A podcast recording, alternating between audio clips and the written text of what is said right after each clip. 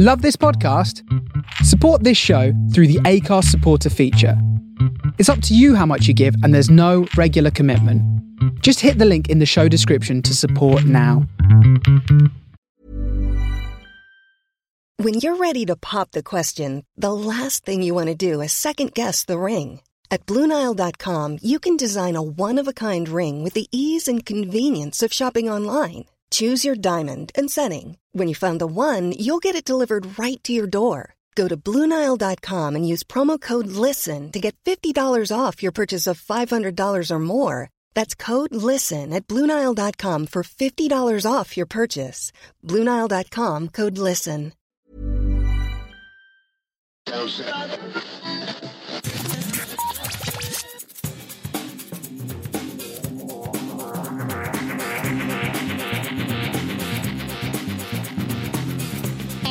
Thank you. Hello and welcome to episode 112 of Geektown Radio. I'm back this week with Andrew. Hi, everybody. How are you doing? Doing good, thank you very much. We've got some exciting stuff this week, um, and behind the scenes, some some big news, which we'll come to later.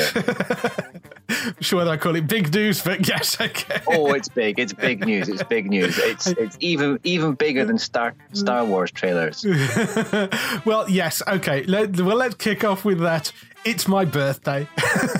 it's Dave's birthday. It's Dave's birthday, and he's finally not a teenager anymore. uh, yes, yes, by some stretch, not a teenager anymore. like I, three times over. for Douglas Adams fans, I, I, have reached the meaning of life. So. Uh, um, yes, so so Happy yeah. birthday, Dave! Thank you. Yes, I, I'm. Uh, I, I'm happy to be doing a podcast on my birthday. So it's how well, I want to spend my birthday. We shall make it fun.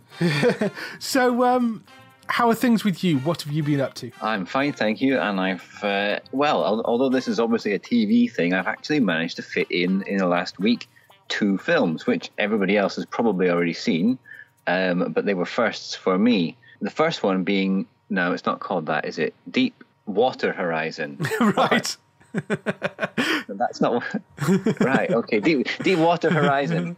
Um, it's based on a true story, um, and it is actually very, very good. Even though when things are based on true stories, you know what's going to happen. You have a good idea. It's how they get there that makes it interesting, and obviously the um, what I call, which is very inappropriate given what I've called it in the notes, but it's the, the, money shots of things blowing up. Yeah, no, it's not a movie I've seen actually. Uh, it, yeah, it it, uh, it, looks quite interesting though. Where yeah. where did you see this? Uh, Virgin Movies, which is where I usually see my films these days. Right. Uh, okay. I wait till it comes out and then rent it that way. And then the other one that I watched, uh, which is also relatively new to to that platform, is Rogue One which again, of course, everybody has seen what over a yes. year ago. No, no, it's uh, no, no, no. No, I'm getting not... mixed up with episode seven. No, yeah, it came out yeah, yeah. December last so, year. Yeah. So and and that is very good. It is, however, very strange. And I'll be brief because it's probably been discussed before.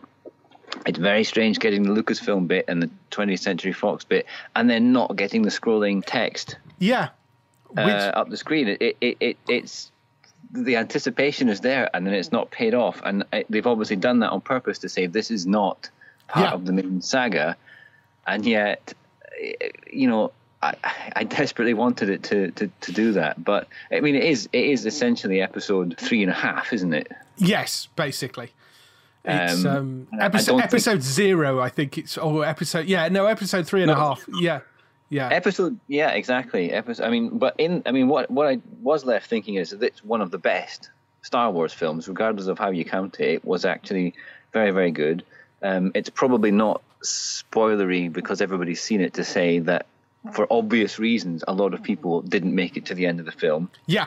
Because you couldn't have you couldn't have people wondering then where these people just disappeared to in the rest of the story. Exactly. Yeah. Um, and it made me think having you know having seen basically that small section of Darth Vader in his absolute prime. Yeah. For about what ten seconds, if if that. Thirty that seconds, maybe. Whatever yeah. else they're planning, I really want to have a Darth Vader. It's not a spin-off film, but a, what a, a film that shows Darth Vader rise to power, basically. Yeah, I mean, between the, episode three and episode four. Yeah, that would be fantastic. That time period is quite extensively covered in the comic books, actually. Um, Yeah. But yeah, I, I I know exactly what you mean because that version of Darth Vader, where he's kind of full badass mode, um, is not one that we've seen on screen particularly. um, You know, it's it's what we've seen in video games and and you know in the cartoons and that sort of stuff, but we've never seen him do that and uh, you know on, on actual film. And uh, it just goes to show why the rebels are all so terrified of him you know it's it's Yeah. it- it's amazing i mean that that particular bit just makes the entire film worthwhile for me Well, exactly. But given how complicated it was to destroy the Death Star, what makes me wonder is how so vulnerable Darth Vader is when he's in his tank. Why was the strategy not to invade the castle and kill him there while he wasn't while he didn't have his armor on? yeah i yeah i, I don't know we we could discuss Star Wars plot holes till the cows come home. I'm sure. yeah. But, Although, yeah. I mean, one of the great things about Rogue One is it, it did um, fill out the one of the major plot holes in that why was there an un- uncovered exhaust port on the uh, Yes, on the Death yeah. Star? It does actually resolve that issue, um, which is one of the great things about that film as well. Uh, but it, yeah, it's it's brilliant, really, It is- really well it done. is very good, and bring bring on more. I say. I mean, I, I, I you know, obviously we've seen the trailer for episode eight. Um, I'm sure we'll get a, a different trailer uh, at the end of the summer, and that's going to be really, really good too. Um, but just as a final note, my four year old asked, and I couldn't answer this: if Darth Vader is the most powerful Jedi that ever seen and the most powerful Sith ever seen, why does he not have Force lightning? Um, I, yeah, I, I actually can't answer that. I don't No, know. I don't, I don't know know. why. Um, uh, yes, a good I point. said because he's so powerful, he doesn't need it. He can just pinch his fingers together and people die. yeah, and, yeah. and he said, but Count Dooku can do that too. And I, I said, right, let's change the subject now because I'm getting stuck. um, but moving moving back to TV anyway, um, I think the big one in the last week has got to be home, homegrown Mr. Mercurio's absolutely fantastic line of duty. Yes. Um, I, I, I- although I have to say, I, I've never seen an episode of Line of Duty, and it's but it's one of those that's getting such um, great reviews. I, I need No. to go back and watch it. But You could probably because it's British. It's only six. Is it six episodes per season? You and and because there's significant tie-in, and you really have to pay attention. It's not a second screen uh, Yeah. affair. You need to pay attention. You could watch the whole thing from the beginning of ser- series one, and you would probably get quite a lot out of it. But the I'm- finale, the finale of series four was was on Sunday, and it was it was really really good, and I cannot wait uh, to see series five, which is already commissioned but apparently not yet written. yeah, So that that's one of the best things, one of the best police shows for a long time. yeah. Uh, I, I will. Uh, I, I will go back and, and watch that when I have a bit of time because uh, everybody says how brilliant it is, and oh, uh, you, you must do. You I, must do. I just I just missed it the first time round and then never kind of caught up with it. So It's- I will go and seek not, it out. It's not geeky and it's not gritty in, in the kind of the wire sense of, Yeah. of grittiness, but it's it's very gripping. Um, and then moving back to American TV, I think uh, you you know obviously you'll, you'll be up to date, but I've been uh, watching the new episodes of Prison Break, and Yes. I'm I'm struggling to engage with it as I did the first time round. Um, I don't know why that is, uh, because there doesn't seem to be anything particularly wrong with it. Um, and obviously, we're going to come to other remakes and reboots and re Yeah, whatever's later on. But I just wonder if, as good as it was, it perhaps had its time. And I don't know. Uh, I, I can't put my finger on it, but it, it's it's worth a watch. Yeah, I mean, I've I've been enjoying it. I've I saw the first three episodes a while back, and uh, I I really quite enjoyed it, and sort of wanted to go on and, and watch the next one, which I think is is a good sign for the show. Yes, definitely. Um, and I, I caught episode four. I actually watched last night, so Right. um, so I'm up to date with it. But I, yeah, I mean, I'm enjoying it. I, I think, uh, yeah, I want to see where the show, where the program goes, and you know what's going on with Michael, and and you know, is there another kind of layer to what he's doing and that sort of stuff. So. Yeah, I've been really enjoying Well, there, that. there will be. It's it's Michael Scofield. There'll be another, at least one other layer as to what he's doing. Yeah. Probably more. Um, and then the last one on, on in this section is I think this week's the last episode of 24. Yes. uh, 24, and and I, I have been enjoying that. Um, but again, not to the same level as it uh, as it was at its peak. Um, although it was better than some of the some of the seasons of, of uh, Jack Bauer's era. Just really wanted to see. Um, although Kiefer Sutherland is clearly around on set because he's listed as an executive producer, he's obviously there sometimes. A, a, a well, yes. me a cameo or something in the background would have been just marvelous. Um, Yeah. yeah. Whether we'll see him in, I don't, I, do- I don't know if it's actually been renewed. Uh, it ha- well, it hasn't yet. Fox are saying the numbers weren't quite as high as they would have liked, um, but they do seem quite keen on bringing it back again.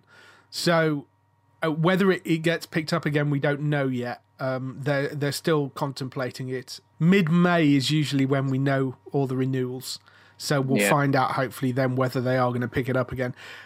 Uh, I mean, the the problem with for for those of you that are 24 fans as well, you can uh, hear me and Matt do. Uh, that we do a 24 specific podcast over on Entertainment Talk, which is entertainmenttalk.org. So you can you can go over there and listen to the pair of us talk every week about 24. Uh, obviously, the last one is coming this week. and and they talk in real time. we do, yes. um, so yeah, I mean, uh, but I've I've been really enjoying it. The, we've talked about various ways that you know you could move forward with that. It would be nice to see a bit more of Tony in it, you know, because he was sort of popped up for a bit, and then kind of disappeared, and then popped up again. So, um, you know, maybe they could do something which is a bit more kind of Tony and Eric moving forward, something like that. But uh, so you've got one connection back to the old series. The problem with bringing Kiefer back is the fact that he's on Designated Survivor. Uh, even though he is on as exec producer, how much involvement he actually has is is difficult to say. Uh, so Apart from banking a check, it might not. Be. yeah, that may very well be it. You know, um, Yeah. But So- the, I mean, the the thing is with, with all these kinds of things, and also the, with the same basis that clearly the Star Wars makers recognized with Luke Skywalker in Episode Seven, as soon as you put such a major character in early on, nobody cares about any of the other characters. yeah, So if you had Jack Bauer, even if they have plans to bring him back briefly later, which, which is fine, if they brought him back too soon, nobody would even remember the current lead Yeah. character's name, let alone care what he was doing. Yeah, and and that's an issue, and I think they were very right not to put him into the first season, um, Yeah. because I think that would have it would have just distracted from everything else they were trying to set up. So Yeah. you know, I, I think it would be nice to see him turn up at some point later on if they if they do make more seasons of it. Uh, but yeah, and and I'd like to see a few more of the old characters come back, but not necessarily Jack immediately. You know, um, I know there's a there's a lot of people that are, would love the idea of Jack coming back, but personally, I, I think keep him away for a while before you bring him back in. Plus, You say bring bring back the old characters, but you, you know, 24 was known for being ruthless. There's not a lot them still alive. yeah, I mean, the obvious one would be somebody like Chloe, who is still around. so Um, yeah, d- you- definitely not Kim because she was annoying. Yeah, yes. um, so you know, Chloe would be the obvious other character to bring back.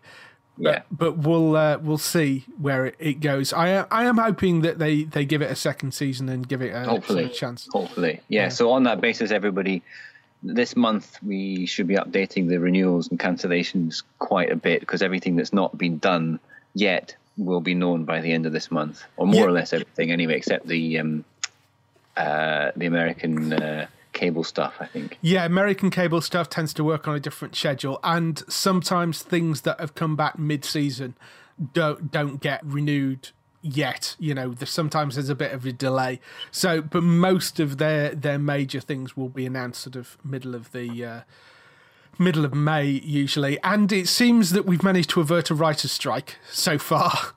Uh, so We've had those before. yeah, well, I mean, because we, as we hmm. talked about last week, there was a writer's strike potentially looming. It sounds like they've actually come together and worked right up until the deadline to manage to sort something out. So it's still a bit tentative at the moment, but it does sound like they're going to manage to avoid it because I don't think either side particularly wanted to strike because it costs no. a fortune for the industry hmm. and obviously it puts hmm. everybody out of work. So I, I, think they wanted to avoid it as much as humanly possible, and and it sounds like they've managed to do that.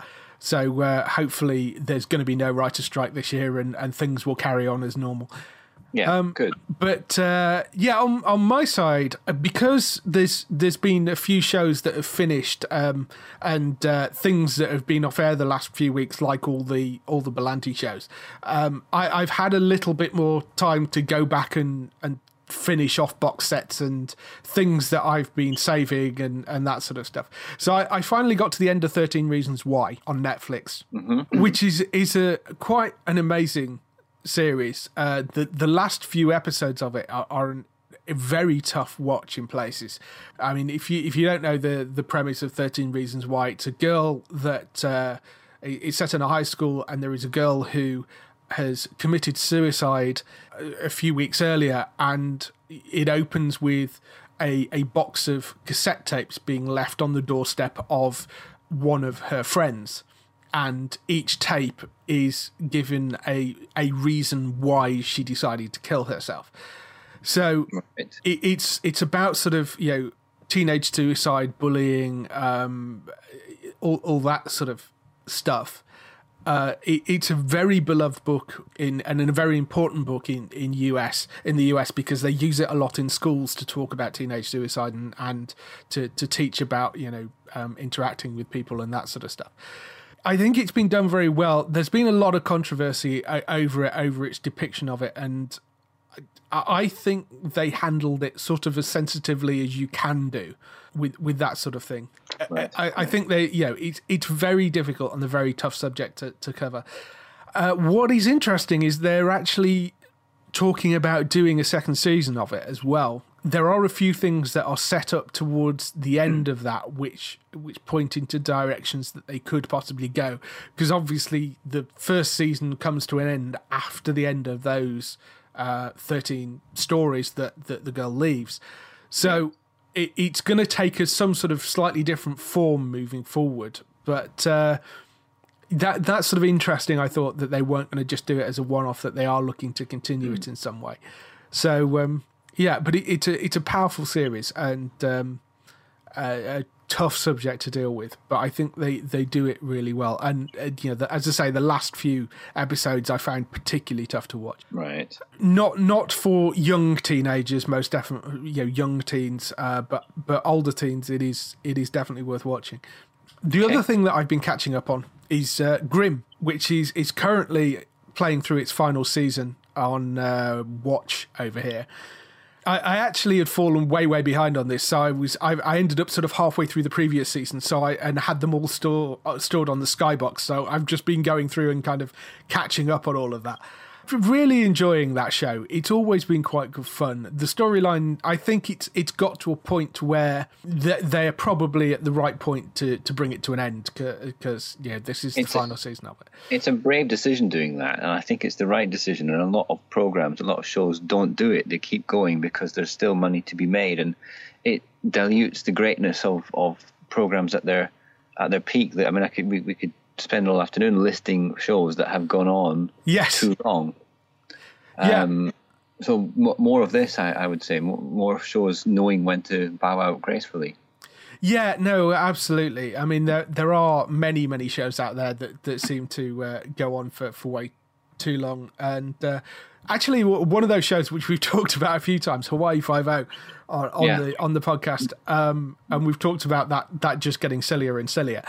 Uh, somebody did point out that uh, I think after the end of the next season, the guy that plays the lead, that plays Steve McGarrett, he's actually said he's leaving. Um, right. So I think that maybe it may be that, that it ends after that season because you've already got Scott Caan who plays uh, Danny in the show. He's already spending less times filming episodes because he, he hasn't moved to Hawaii. He lives in LA. so uh, yeah. I, I, I suspect that you've probably only got one more season of Hawaii Five O unless they decide to completely revamp it. But I I think it's probably better to leave it at that point. Well, they could always stop making it, leave it 30 years, and then remake it. You know? Again, yes. Right, again. yeah. So, you know, it's been, it's done eight seasons, which is a yeah. pretty Eight respectable run. I've always said eight, for something as well made, eight seasons is actually, for the American style, is, is quite a good number. It Yeah. lets them tell a complete story. Um, it, it's it's quite long enough. Yeah. So, uh, so yeah, I we'll, we'll see what happens uh, with that. But um, But speaking of things that should end after eight seasons, you've got, doc, you've got Doctor Who mentioned. I mean, that's that's. yeah, no, we're, Doctor just, Who. we're just about we're just about to um, be hypocrites here. I think. yeah, no, Doc, Doctor Who. Have you been watching this season? yes, I have, and I'm struggling a bit to invest in the characters this time. I'm not overly keen on the new companion. Ah, okay. Um, and I'm not overly keen on the Doctor this time round, and I don't I don't know if it's just me. you know, it's not you. It's not you. It's me. I don't know, or or if it's the the, the, the, stories. I mean, sim different settings, different planets, but similar kind of storylines over and over again. There doesn't seem to be anything. Uh, No, any I- hook. Any there's no hook this season yet. Well, there. I suppose there is the the vault is is probably the overarching thing. Um, yeah. That that's kind of the the hook that they're going for. But yeah, I mean, I, I don't know. I've been quite enjoying this season. I think it's it's been doing quite well. I quite like um, Bill, uh, Pearl Mackie's character. I th- I think um, she's fun and uh, you know not kind of fawning all over the Doctor as some of the previous companions have. Uh, Well, yeah, I, you know. Um, I, I didn't I didn't think the previous I didn't think this week's episode were as strong as as the week before. no. I you know I thought the I, I mean it was perfectly fine as a Doctor Who episode, but it, it wasn't as good. I didn't like it as much as the previous one. But I, I think as a pairing, I actually quite like these two at the moment. Um, I I I mean I I think there should be more of um, Matt Lucas's character. Nardole, yes, Yes, um, he is. he- He's very interesting. I, I like him. I like him in it. Um, Yes. you wouldn't, you wouldn't want him all the time because it's quite a. If if it was in every scene, it would start becoming a bit Jar Jar Binks ish. yeah, Um, but it's yeah, having a kind of third pair of hands kicking around is quite good. And and, and you know, I, I I've done what I always try not to do, and I've read a bit about what's happening next and who the next Doctor is going to be, and and plans for next year and who's coming back and all of that. So I think there. Uh, there's definite movement forwards, and, and for that reason, perhaps it may feel that this series is a bit of a treading water series. I don't know. Yeah, I mean, I, I'm just interested to see where they go because obviously we know that there are Missy and the Master coming back later on. That's already kind of been out there. Uh, yeah, which which is the same character, and it'll be interesting to see quite how they Yes. how they how they uh, establish that. We also know there's something slightly weird going on with the regeneration this year as well because they've they've mentioned things about the regeneration isn't straightforward.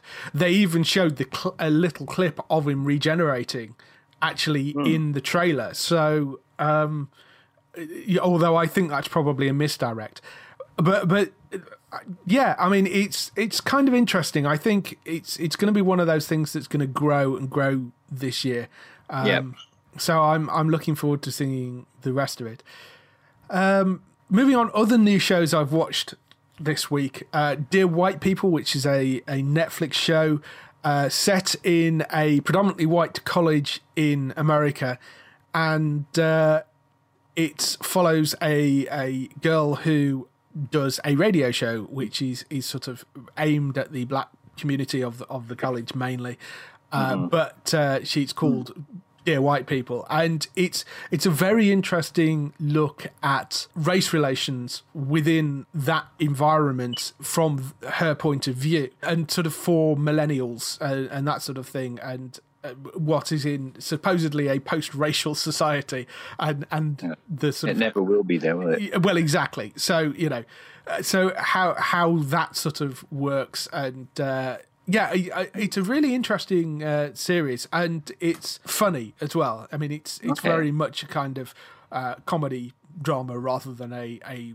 heavy drama or anything like that. It's a it's a really entertaining series. So um, yeah, I've I've seen a couple of episodes of that. I'm quite enjoying that. It's a, they're they're half hour episodes each, so it's not kind of you know big long things to go through. Um, okay.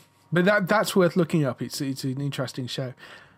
You also got uh, Silicon Valley, which came back last week as well, which is utterly, utterly brilliant. Um, I, I, love the way that they set the um, Pied Piper guys, that sort of size, side com- that company, they're kind of set up to fail upwards. You know, yeah, um, yeah. Every, everything they do, they they sort of manage to kind of seem to get the upper hand by accident you know, um, and Gavin Belson, who runs Hooli, which is the kind of big conglomerate thing, it seems to to sort of do everything to try and be sneaky and, and devious, and manages to utterly fail through no mistake of his own, really, or for, you know through through sort of a, a bunch of circumstances ends up making him fail. So I I I just love the way it's written. It's extremely funny.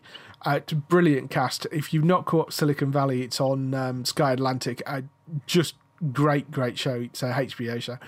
And I also got to see a film this week. I went to see Guardians of the Galaxy 2. Wow, there we go. Um, Any good? Yes, I I enjoyed it. It's it's a little short on plot in places. There's probably about 45 minutes of, of plot in a two and a half hour film or whatever it is. A lot of nice looking padding. Yeah, I mean that that's basically the case. The the plot itself I don't think is as strong as the first movie. It's not got quite as good a central thread. But there is a lot of really funny stuff going on around it. Um, it it's well performed. It's brilliantly written. It's very, very funny.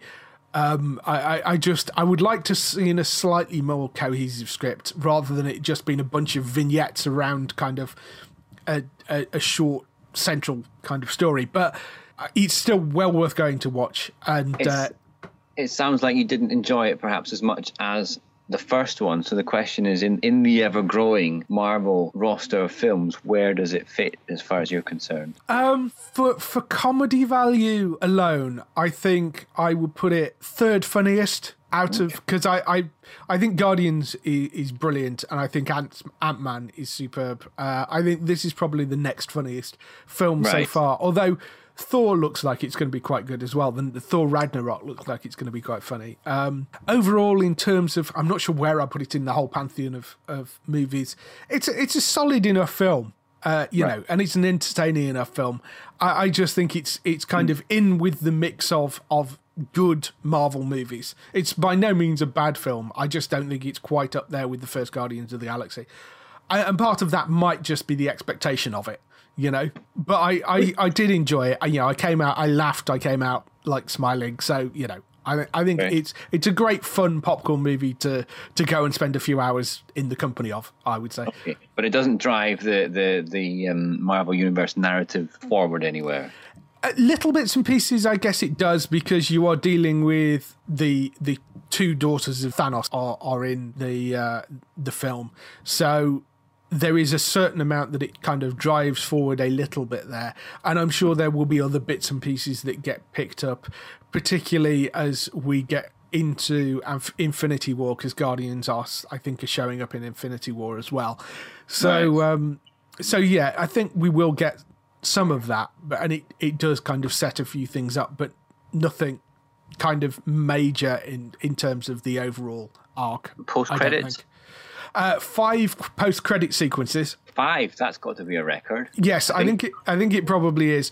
All of which are just again uh, are, are, funny mm. little gags rather yeah. than setting anything up for a coming movie. They're just like a bunch of funny little gags. So you know, five, five post credits. So we're going. To, so in in thirty years' time, when they're still making these, we're going to have the credits at the start of Marvel films, and the whole thing will be post credits. Yes, quite possibly. yes, you are kind of getting to that position, but uh, but yeah, good. it's it's uh, it's good fun, worth going to see, definitely. Excellent. Okay. So that's everything we've been doing this week. Let's move on to some TV and film news.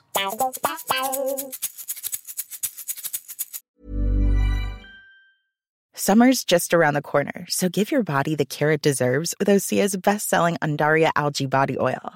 Created by infusing Undaria seaweed in barrels of botanical oils, it leaves skin silky soft and glowing. Plus, it's clinically proven to improve elasticity and deeply moisturize without feeling greasy. It's safe, clean, vegan skincare. Get 10% off your first order at oseamalibu.com with code GLOW, plus free shipping on orders over $60.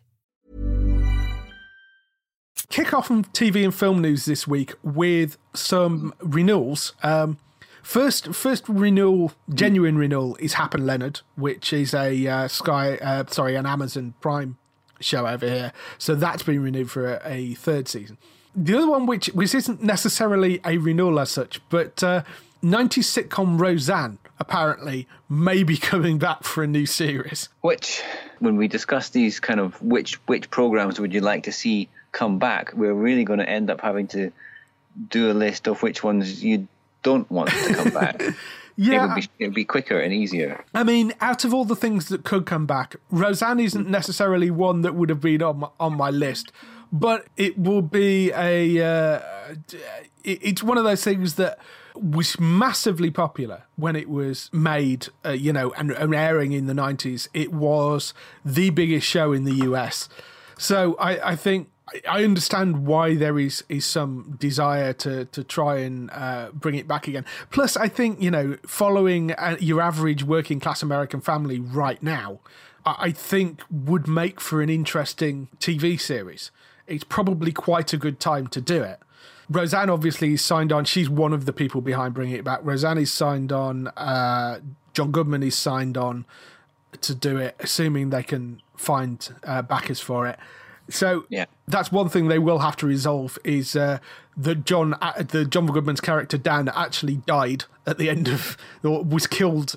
Sort of, it had this weird ending sequence, a, a voiceover over the end, which said that the entire final season had basically been fictitious and made up by Roseanne. in, in as a sort of, uh, and in actual fact, Dan, who had had a heart attack at the end of the previous season, had actually died and not survived his heart attack.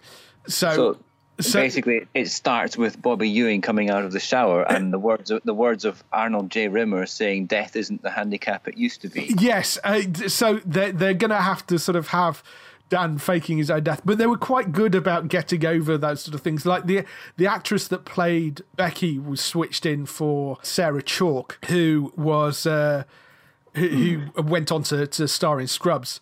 And uh, they used to make reference to the fact that you know she'd changed and make jokes about it. I think there was actually an occasion where Sarah Chalke couldn't do it, and they had the original actress come back for an episode, and Right. that you know, but they made fun of the fact that it was a different actress playing it. So that they were kind of there were certain amounts of slightly breaking the fourth wall in that show, which I think was was quite good.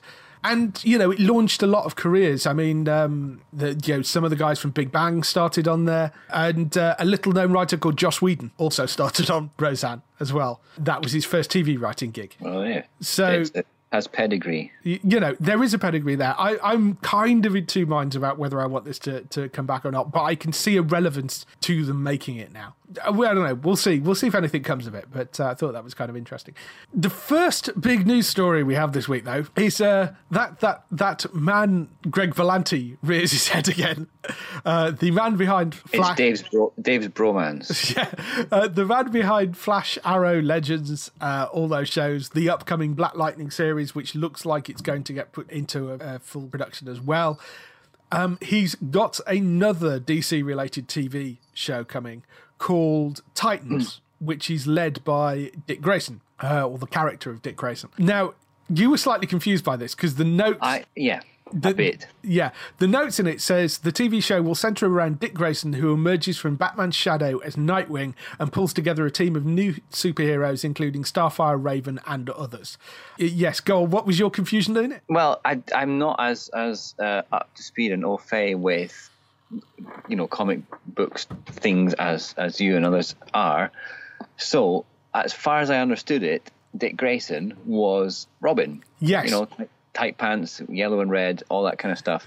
Yeah, So, I, I- have heard of Nightwing, and I have heard of, of there being other Robins and other night other Nightwings, but I'm not sure which are the main canon and which are spin-offs. So, Yeah. somebody, somebody, and uh, at the moment that means you, going to have to explain to me the difference between Robin and Nightwing in Right. terms of Okay. Dick Grayson. the what it's it seems to be saying is the premise of this will be Dick Grayson, who was Robin to Batman. Uh, Yeah. He was the original Robin. He ends up when he when he sort of leaves the service of Batman. They sort of have an argument, and he ends up leaving.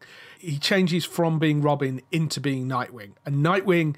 Actually, Dick Grayson has probably been playing Nightwing in popular culture for almost as long he, as he was Robin originally. Well, that, that leads me to two other questions, which I'm uh, I'm asking probably on behalf of other people who don't know these things. Who then became Robin, and how did he just change from Robin to Nightwing? Well, he he basically ditched the Robin persona and took on Nightwing as a, the the new Nightwing persona. So that was that was Dick Grayson. There was then a gap where Batman was on his own. The second person to take over the role was a character called Jason Todd. Jason was killed by the Joker and then resurrected in a Lazarus pit, which is a, a thing that uh, Ra's al Ghul, who people that watch Arrow will know about Lazarus pits because they use one in that show to bring back one of the Lance sisters. They basically Lazarus pits allow the body to regenerate. So after Jason Todd was killed by the Joker, he's resurrected. He goes on to become a new persona called Red Hood.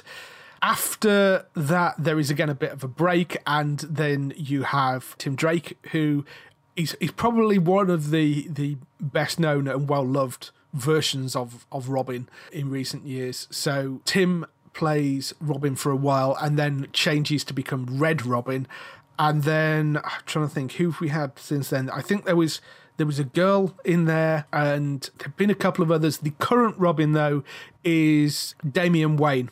Damian Wayne is the son of Bruce Wayne and Talia al Ghul, so he is genuinely Bruce's son. He was raised by the League of Assassins, and he's he's quite a sort of sarcastic and quite serious for a young child. Um, and uh, starts off as quite a vicious character, but sort of Bruce manages to tone him down a bit. But uh, Damian's Damian's a great great invention for the um, The comics. for the comics. So I I would like to see uh, Damien pop up in live action at some point. But um, But in terms of the TV series, this is basically what the original Robin is, is doing now. Yeah. And do do we? Ex- I mean, it, it, it says he's emerging from Batman's shadow. Do we expect to see Batman's shadow or any other part of Batman Um, in this? I, I I don't know. I, I suspect not actually on screen. I wouldn't have thought. Maybe maybe you will. That, that's kind of what they said about Superman in in uh, Supergirl originally. Yeah, I mean, my, my feeling is they will treat it a bit like they did with Superman in the first season of um, Supergirl, Yeah. more than be- anything else. Yeah. Okay. Well, that one sounds interesting. But uh, it's written and produced by Akiva Goldsman, who was uh, who's been a writer on Fringe and Star Trek Discovery and The Dark Tower. I think that's a movie that's coming out soon. And uh, Geoff Johns as well, who is the sort of head of all things DC uh, and has written on Flash and Arrow and God knows how many comic books and uh, and that sort of stuff. So those are the three people at the moment behind it. The interesting thing about this is that it's not going to air on the CW. It's actually going to air on DC's new streaming service, which is coming next year at some point. So this is going to be a big show to help launch that. What's not entirely clear is whether that is going to be an international service or whether it's just going to be a US service right now.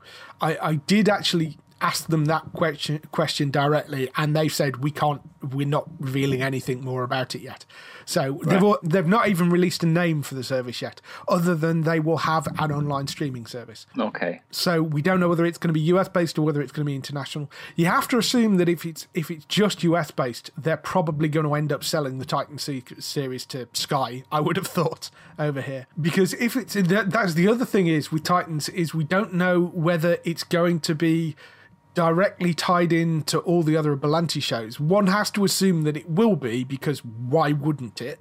But what's interesting is some of the characters that make up the group of Titans are people like Kid Flash, who is Keiynan Lonsdale's character, Wally West, at the moment on the main Flash show. Whether you're going to see that character get moved over into the new Titans series, possibly. I mean, presumably, future tie-ins and crossovers and stuff really will ultimately depend on how well this one performs. I mean, if it doesn't perform well enough in its first season, then all these discussions will be pretty irrelevant.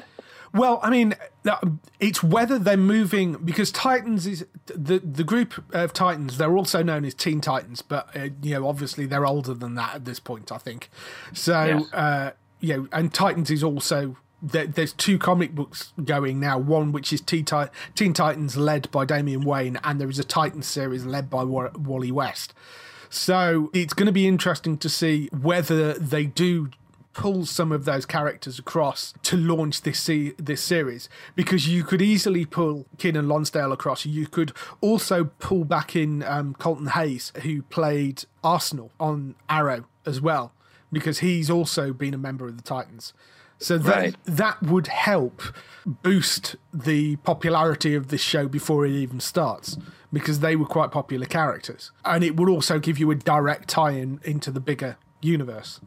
So I, I think it's it's quite interesting what they're doing with that. Yeah, definitely. Could be quite good. good. Yeah. Moving on to the next news story.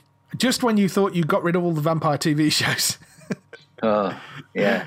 Uh, we have another one coming back, which, or we have another one coming. Although, to be fair, this one is kind of coming from the source material of pretty much every major vampire thing since the 70s because it's it's based on the Vampire Chronicles by Anne Rice. And for those of you that don't know the books, I mean the the Vampire Chronicles pretty much lay out a lot of the stuff that we know as vampire lore these days, you know. Yeah. Um, and and given which birthday it is that you are celebrating today, you like me will remember the film Interview yes. with Vampire, Tom Cruise and Brad Pitt, which yes. was not which was not just last year. No, no, it was a number of years ago. Um, so, and I mean, there have been a few other film versions because they've done Queen of the Damned. I think they also made into a film, which was one of his other books, uh, uh one of her other books. Sorry, but uh, that that didn't do particularly well. I mean, Interview no. with the Vampire is is the major thing that that sort of is the biggest version of it that we've seen so far, and was was a fun film. The biggest issue I had with that was the character of Brad Pitt's character of Louis, who he's the whiniest person in the entire world. But he's like that in the book. It's a fairly kind of decent portrayal of the character in the book. But Louis just complains about absolutely everything. And, and Tom Cruise was superb as Lestat in that film as well, even though. Uh, Anne Rice didn't like the idea of him playing the character in the first place and then retracted it and took out a full play, page ad in Variety apologising for having made noises about the fact that she didn't think he was the right person for it. yeah. So, but uh, yeah, the, the Vampire Chronicles TV series has been optioned by Paramount TV and Anonymous Content. Anonymous Content and Paramount have worked on a, a number of things together, including 13 Reasons Why is one of the things they worked on together. Berlin Station, The Alienist, there's an upcoming Netflix series called Maniac as well. Um, Anonymous Content are also responsible for Mr. Robot and the OA and a number of other shows. So they've, you know, they, they've got some fairly good weight behind them. The um, new TV series is being written by Christopher Rice, who is the son of Anne Rice. Uh, so he, she's most definitely keeping it in the family. Christi- right. When I first read that, all I could think of was Winnie the Pooh. yes, not, that's Christopher that's Robin. Not Christopher Rice. It's Christopher Robin. Yeah. yeah. Um, no, Chris, Christopher Rice is the son of Anne Rice, and he's also an author as well. So he's he's writing the TV adaptation for it. Basically, we as we sort of said, I think back in November last year, Anne Rice regained the control of the uh, licenses, which she'd lost a number of years before. Uh, she got all the control of the licenses, licenses back, and, and her and Christopher were write, working together to write a pilot pitch script, basically. So it's that that they've they've picked up on that Paramount and Anonymous Content have bought. Yeah, I mean, I'm I'm quite looking forward to this because the fact that it's you know the Rice family are very close to it this time round. So it, it's likely to be her vision of, of what you know the characters were originally supposed to be like. So it, it could be quite interesting, dark and gothic. It's not going to be Vampire Diaries. It's going to be something that's based on yeah, yeah, much more sort of dark gothic undertones, I suspect, with this, rather than being kind of teen vampire kind of sparkly vampire things, you know. So I, I think it, th- this could be quite good, given that she actually has some direct control over it this time. Yeah, good. And another book adaptation coming up. It's not a book I know actually, but um, Eliza Dushku from Buffy. It's probably what she's best known for. She has he's working on a uh, adaptation of Glenn Cook's The Black Company, which, um, as I say, don't know the book, but it's a fantasy novel, which sounds quite interesting. It follows the, an elite mercenary unit called Black Company, who sell their services across this sort of Tolkien-esque landscape to the highest bidder. They find themselves in the employ of the lady, who is going to be played by Eliza. She's a mysterious dark sorceress who rules over the Northern Empire. When like Nicola Sturgeon. yes, we tried to avoid politics, but yes. Uh, when the hard-bitten mercenary discovers a, a prophecy that the embodiment of good has been reborn, they must re-examine their loyalties. So, um, yeah, it's it's really interesting sounding thing, and it's it sounds like it's a full blown kind of sword and sorcery set thing. Uh, they're shooting it in New Zealand because where else would you shoot something which is a obviously. yeah, obviously, yeah. it's, it's where you have to shoot it really. sounds like it's fairly large budget as well which should make it look great yeah, I mean, it, does sound like it's going to have a decent budget on it. Uh, the the person, the other person behind it is David Goyer, who is the veteran of Da Vinci's Demons, Constantine, Flash Forward, Blade series, the upcoming Krypton series, which we mentioned a few weeks ago. He was also the writer on Batman Begins, or you know, was involved in the writing of Batman Begins on Batman, Superman, Dawn of Justice. He's writing the upcoming Green Lantern Corps movie. Mark Stern is also involved. He was head of original programming at Sci Fi and shepherded in shows such as Battlestar Galactica, Warehouse 13, Eureka, Being Human, Defiance, Alphas, and Stargate Atlantis. So they, they've both got very strong kind of genre um, yeah, connections. There's a, there's a lot of sci fi and fantasy. Uh, background there, and you know some of these some of these names that you've just reeled off suggest this could be potentially and, and welcome to be quite dark uh, action, and it sounds like something I, you know, almost almost Games of Thrones ish, perhaps maybe not quite so violent. I don't know, but it, it, sounds very, very exciting. Yeah, I mean, it does sound interesting. I, I don't know exactly what level they're going to pitch it, whether they are going to pitch it as a sort of adult thing like Game of Thrones, or whether they're going to pitch it a bit lower than that as more of a, a teen kind of audience. But um, yeah, it, it does sound like it could be very, very interesting. I believe the books are are aimed at a, a kind of more adult audience as well. So I hope they keep that. I really do because there's plenty there's plenty for sort of teens and young adults around that we could do with something else. Yeah. Um, of, of a sort of more grown up level. Yeah. Uh, keeping eyes on that one, I think. Yes, there's there's eleventh, or there is about to be an eleventh novel in the series as well. So they're not short of stuff to work on. Well, it doesn't. Um, well, not not at risk of having so much TV coming out that they catch up and overtake the writer in this case. Then no, no, definitely not. this this certainly seems like it's it's unlikely to overtake the uh, writing anytime soon. So. Uh, yeah, I'm, I'm I'm I'm quite looking to having Liza back on TV as well because she's not really seen much of her since she did Dollhouse. So uh, that, that, that's that's nearly ten years ago, I think, isn't it, or, more? yes, scarily, that's probably true. Yes, it's not been sold to a network yet, so it's going out, and apparently it's got quite a lot of interest. So uh, we'll keep an eye on it and let you know when, you know, if and when that gets picked up. And the last news story I have this week, really this put is, in because of yeah because of that, Andrew Vig on the show. Yes, this brilliant. This sounds fantastic, and oh, can't wait. Go on, please. So um, Please tell us. It's it's a show which has been acquired by ITV. It's a it's a US show. It's actually a reality series which you almost never cover. But um, it, it was it just sounded so brilliant that we sort of had to put it in. It's basically William Shatner, Henry Winkler from Happy Days, former boxer and the lean grill master George Foreman, and the American football Terry Bradshaw are backpacking across Asia together. So that that's the basic premise of it. The show's called it, Better Late Than Never, and the, the, idea is that the four stars are joined by a young comedian called uh, Jeff Dye, and they travel through Tokyo, Kyoto, Seoul, Hong Kong, Bangkok, and Xiamen, and they're ticking items off their collective bucket lists. It's fantastic. It's well, it's going to be fantastic. I think it's got uh, elements of an idiot abroad sounding in it. Yes. Um, you know, I, I usually I dislike this kind of thing, but given who's in it, it's going to be great. I don't quite understand why they couldn't just have the four veteran stars. I don't know why they need to have a younger kind of sidekick. Um, but we'll see when it starts. Yeah, I mean, my guess is that they wanted somebody in that could kind of guide the process a little bit, and I, I suspect that's what he's there for. Plus, you know, the the guys are all in their kind of seventies at this point, so I suspect Hey, they no, wanted more some- than that. William Shatner. William Shatner's eighty three or something. Yeah. He doesn't look it, but he is. No, so they are all getting on a bit, all, all those guys. Yeah. So I suspect they just wanted a younger guy that was sort of there on camera and with them and uh, just to help the process along. But uh, yeah, I, I really like this. I think it, it sounds like it's going to be endless hours of fun. It's coming to ITV4 on Wednesday, the 3rd of May at 10 pm.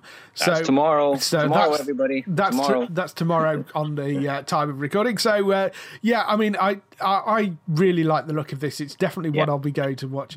Uh, it's based on a Korean format called Grandpa's Over Flowers, which I thought was kind of interesting. Um, it sounds like it, it could be quite good fun. So it's It- on uh, ITV4. goes without saying I'll be watching it, but basically, whatever the premise is, if it's got Captain Kirk and the Fonz in the same program, I will be watching it. Yes, yeah, definitely. More William Shatner. As we've said before, definitely anything with more William Shatner is always good. Definitely. Good. Okay. So, what do we have next, Dave? Next, we have an interview. The interview this week is with the boys from E4's upcoming new comedy drama series, Loaded.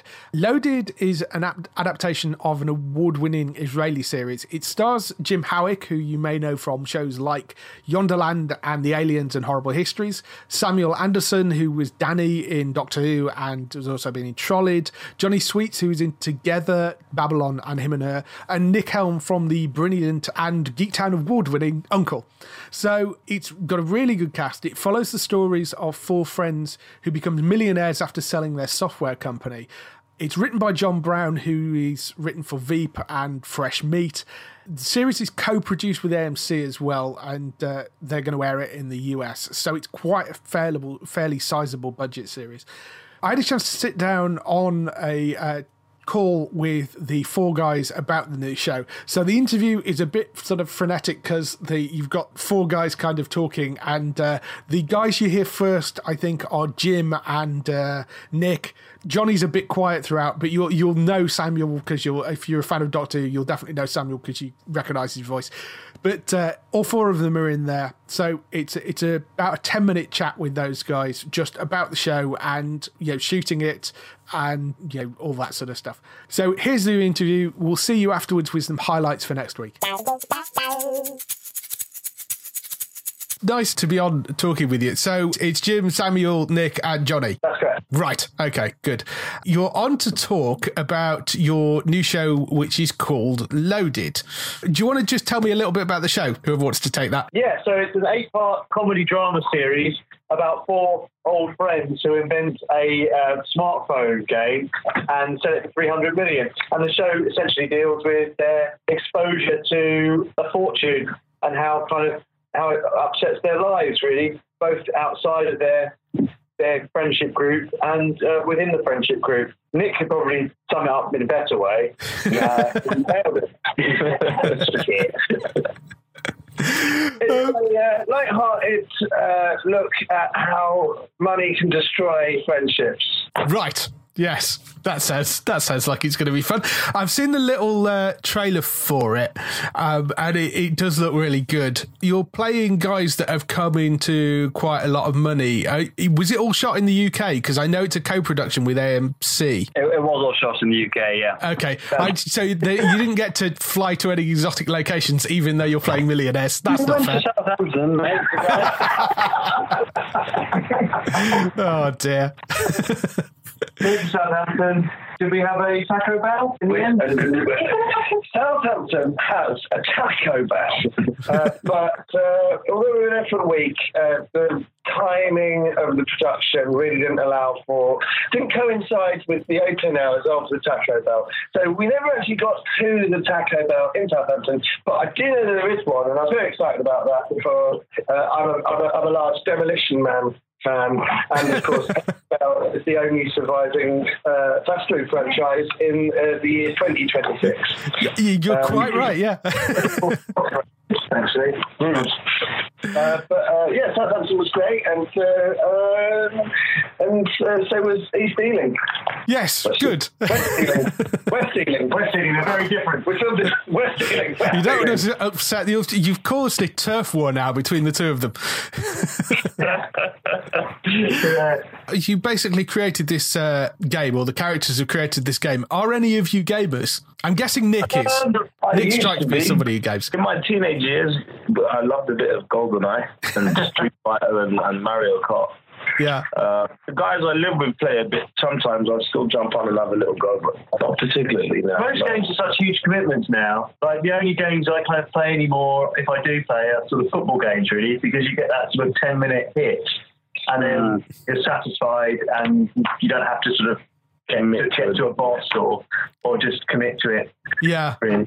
I like Tetris, and I like Two Dots, and I like Plants vs Zombies. What's that when you played loads? That tennis? I thought you played that Two Dots. Is that two dots? Is it? Yeah, I played that loads. That's Nick Helm saying that he plays Two Dots a lot. but in terms of in terms of big games, uh, I have uh, several copies of uh, Guitar Hero, but um, and I've got, but I don't really like play on it. Yeah. I've got it. I've got two uh, uh, Guitar Hero guitars collecting dust, and I, you know, I bought an Xbox recently because I thought that's the sort of thing someone my age should have in their flat. Yeah. and I just don't ever use it. I got Yeah. the Beatles Guitar Hero, which gave us such rock wonderful. Oh, Beatles rock band. Yeah. that was a wonderful couple of Christmases. but I, you know, I played the drums, and I, uh, yeah, I just kept getting up late for that writer. You should say if you if you've got Rock Band, you should just like bring the whole the, the whole thing in, and then in the downtimes in between takes, you could have just played that. Well, There's four of you. Well, we had actually, uh, this is Jim speaking, we had uh, quite a few distractions off, off camera anyway, because the sort of nature of the story was that we spend our money on uh, kind of boyish kind of extravagance. So, like, we had a Daytona arcade machine, an original um, sort of 1990 Daytona arcade machine, which, which uh, us and the crew enjoyed many times. And also, we had sort of Nerf guns and miniature uh, motorbikes and things. So there was quite a lot to amuse ourselves with. I did take my trumpet in and play that. It takes easily. Hang on, who, who is that? Who's the trumpet player? Samuel. Oh, right, okay, cool. I, I also, I, in a former life, played the trumpet as well. So, Oh, cool. so yes, I haven't. It's downstairs. I haven't played it for a very long time. Ah, right, yeah, no. Nice. Does the fact that it's a co-production with a, a, a big company like AMC add extra pressure to you when you're kind of shooting it, or is it just nice to have the extra money from them? I think first we overthought it a little bit and thought, oh, but, oh.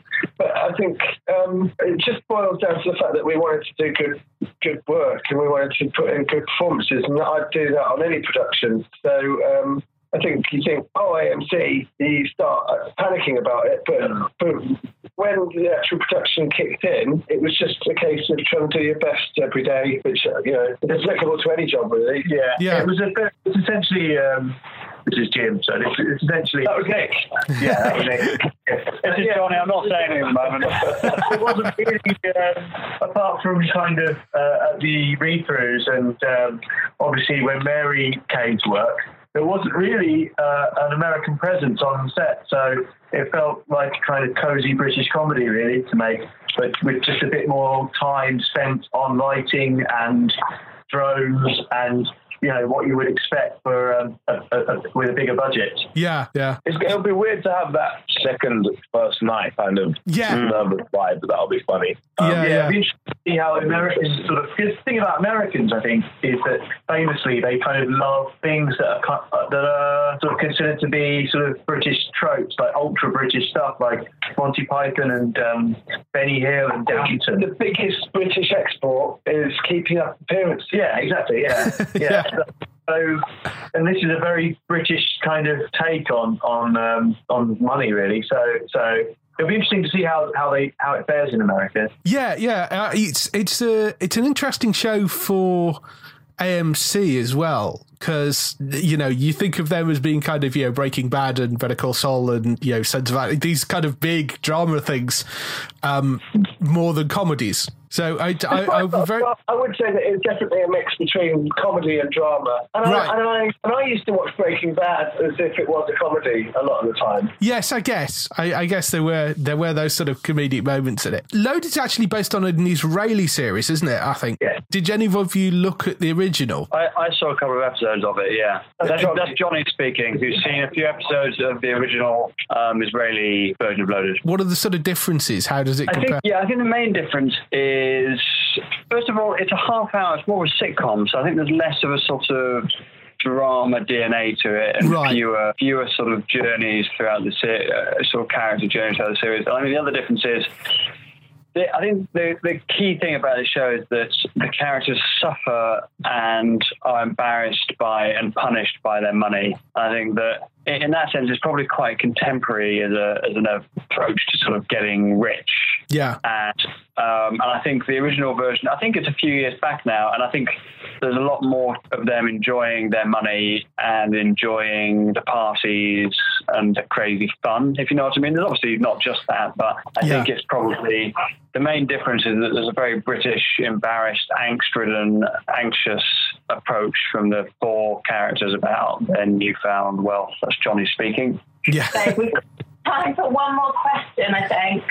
Okay, I'll go for my uh, my, my traditional closing question, which is um, what TV shows are you watching at the moment, each of you? I'll tell you what I've been watching recently, which is quite relevant, is Billions. Yes, that, that yeah, that sort of yeah, that makes makes sense. That's very Yeah. relevant to your show. It is. That's about wealthy, wealthy fund manager and being investigated by an attorney general. Yeah, so Yeah. that's that's kind of some people, do, you know, responding to the money thing in a very, very specific and very different way from us. It's Yeah. been their main ambition, and when they get it, they want more of it. Whereas I think our characters, obviously, when they get it, have a mini nervous breakdown. Yeah, yeah, Uh, this is Jim. I just started watching the, the the third series of The Trip. I've just finished watching the last series. it's the best TV show I'm, ever made. I'm, actually I'm- I'm- I'm watching that. I love it. I'm addicted to a show called Alaskan Bush People, uh, which is a reality show on Discovery about a family that lives in the wilderness in Alaska. And um, and uh, I mean, it's kind of trashy reality essentially, but I love them now. I love them like they're my own blood. And uh, uh, I'm completely hooked. And it, it's just, it's one of those sort of those shows that you would sort of stop at, I suppose. Of course it is. Yeah. sort of. But it's just so well put together and so well edited and produced that you can't help but become addicted to it and love them. That's what I'm watching at the moment. I'm hoping to get off it soon. Right, uh, I, I'm, I'm, I'm not watching anything on TV at the moment, but I did just watch a great film. I watched it twice. It's called What We Do in the Shadows. And if you Oh, haven't yeah. seen it, I recommend it. I watch that again. It's a, it's a vampire mockumentary. Oh, cool. Okay, I'll have to go and look that up. It's Australia, isn't it? It's New Zealand. Uh, that's right, yeah. yeah. And my favourite TV show of all time is Chef's Table on Netflix. And that's what Nick Helm is watching. I've been Nick Helm. Awesome. That's Um, well. Thank you very much. Lovely talking to you. Johnny saying thank you. Thank you so much. Thank you. Bye. Bye. Bye. That was the interview with the boys from Loaded. You can catch the show when it lands on Channel 4 on Monday, the 8th of May at 10 pm. Here's some highlights on TV for next week. So, highlights for next week. You've got the the big show, which actually started airing yesterday, but it's on Amazon Prime, so you can go and watch it anytime. Amazon Prime Video, American Gods, season one, first episode is now up. Started the first of May. Absolutely brilliant, amazing series. So, if you've not got an Amazon Prime subscription, this is definitely one of the ones and one of the reasons I would go out and get it. Brilliant. How? It's incredibly well written. It's very interesting, slightly confusing in places. There are hints of things like Legion, if you saw Legion, um, where things don't quite necessarily make sense at first. There are certain elements of that going on in it. It's a very interesting adaptation. The acting is superb.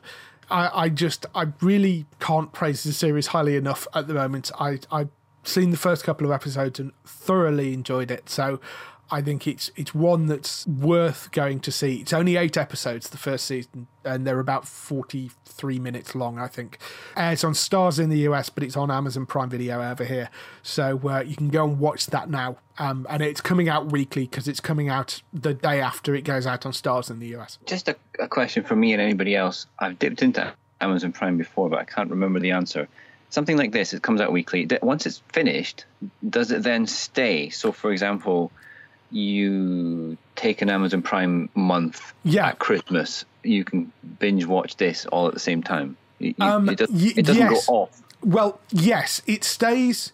Generally, it will stay on, but you know how how with Netflix shows they kind of drop off every yep. six months or so. You might get things that drop off and things that arrive.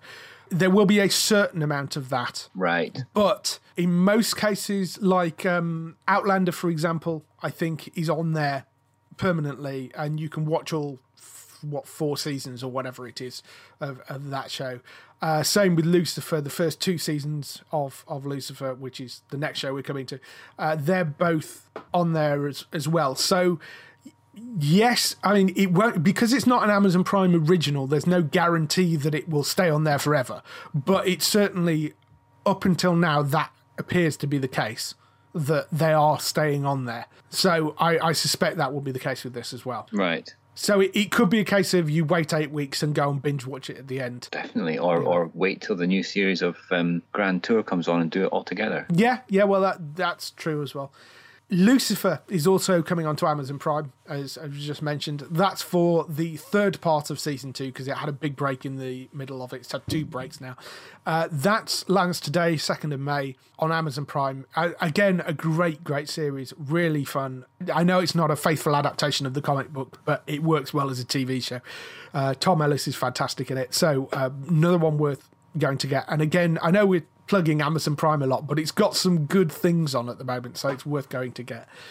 Better late than never, as we mentioned earlier, coming to ITV4 on the 3rd of May at 10 pm. William Shatner, Henry Winkler, George Foreman, and Terry Bradshaw backpacking through Asia. So, uh, yes, I think that's going to be fun and well worth watching.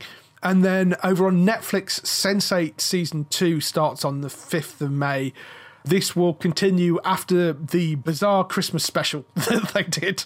And I'm still not entirely sure why they did a Christmas special. But anyway, yes, that will continue off after that. So about the eight people who find themselves around the globe telepathically connected. But yeah, fun first season. So we've got season two of that coming.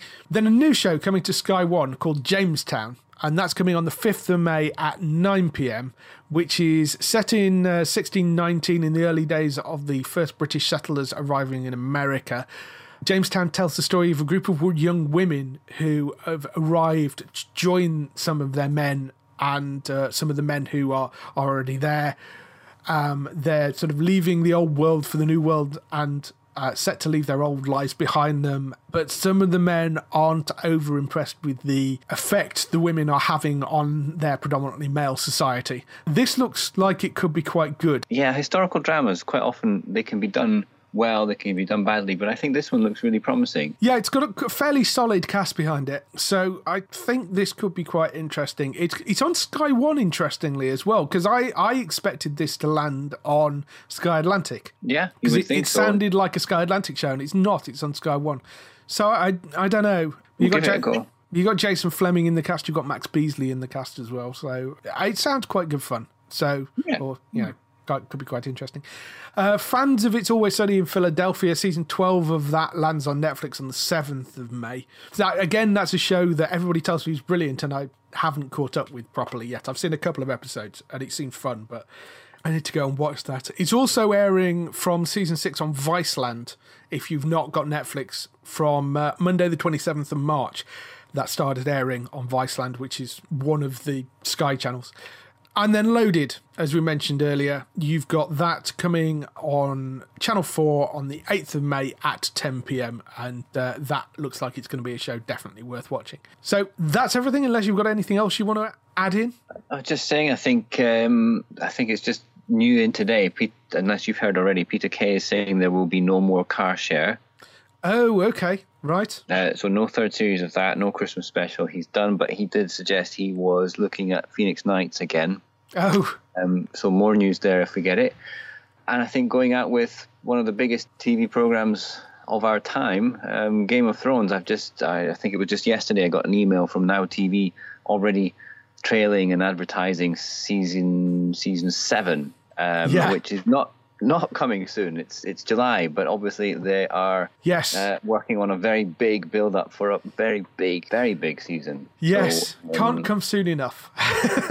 ex- exactly, We're- exactly. We are already behind when we usually get it. So uh, yes, I'm I'm definitely looking forward to that arriving. They're going to be pushing that quite hard. If you've not got Sky, go and get your Now TV subscription updated and um, buy that for a month or a couple of months while uh, Game of Thrones is on. I think you can get all the all the previous seasons on there at the moment as well. Yes. If you haven't, I mean, if, if you've been living under a rock or something, then you and haven't heard of Game of Thrones, do it. Yes. obviously do it. Yeah, there's a number of ABC shows. Somebody pointed out. I haven't gone and looked, but apparently there is a number of ABC shows on the ABC channel that haven't popped up anywhere else. So if you're a fan of, it, it's worth going to look. I need to go and look around Now TV a little bit, and uh, Yeah, and have a look at that. I mean, you know, it, it, it, there are some hidden nuggets, um, places like that, and Virgin Media is on demand. Yeah. certain locations that you might find things that are just not available elsewhere that nobody else has perhaps thought of. Yeah, and and we are finding this with the discussions of premieres and and what's going where and what's renewed the percentage of the discussion on the likes of amazon and netflix and those type of platforms is always increasing in relation to traditional broadcast i Yeah. think even even in the space of five years these things wouldn't have even come into it whereas now it's i don't know i wouldn't like to put a percentage on it but it's it's high yeah, yeah.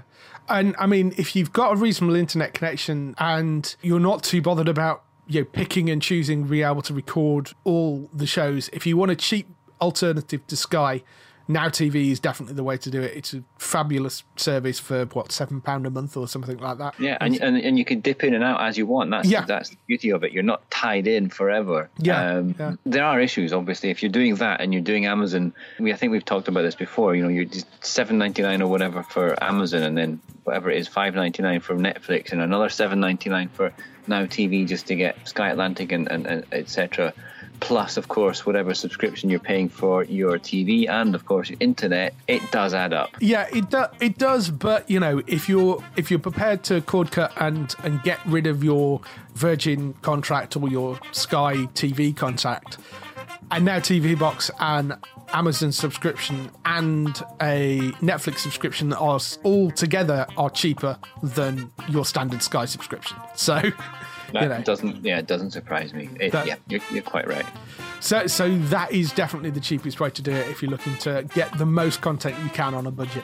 So that is everything from us for this week. If you want to find the latest information, you can go to the website at geektown.co.uk throughout the week and see the latest air date info.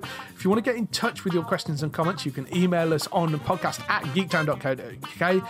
Leave a message on the website post. Find us at Geektown on Twitter, on Facebook at facebook.com forward slash geektown, on YouTube at youtube.com forward slash geektown, and on Instagram at geektown UK. That is everything. We shall see you next week. Bye bye. Bye, everyone.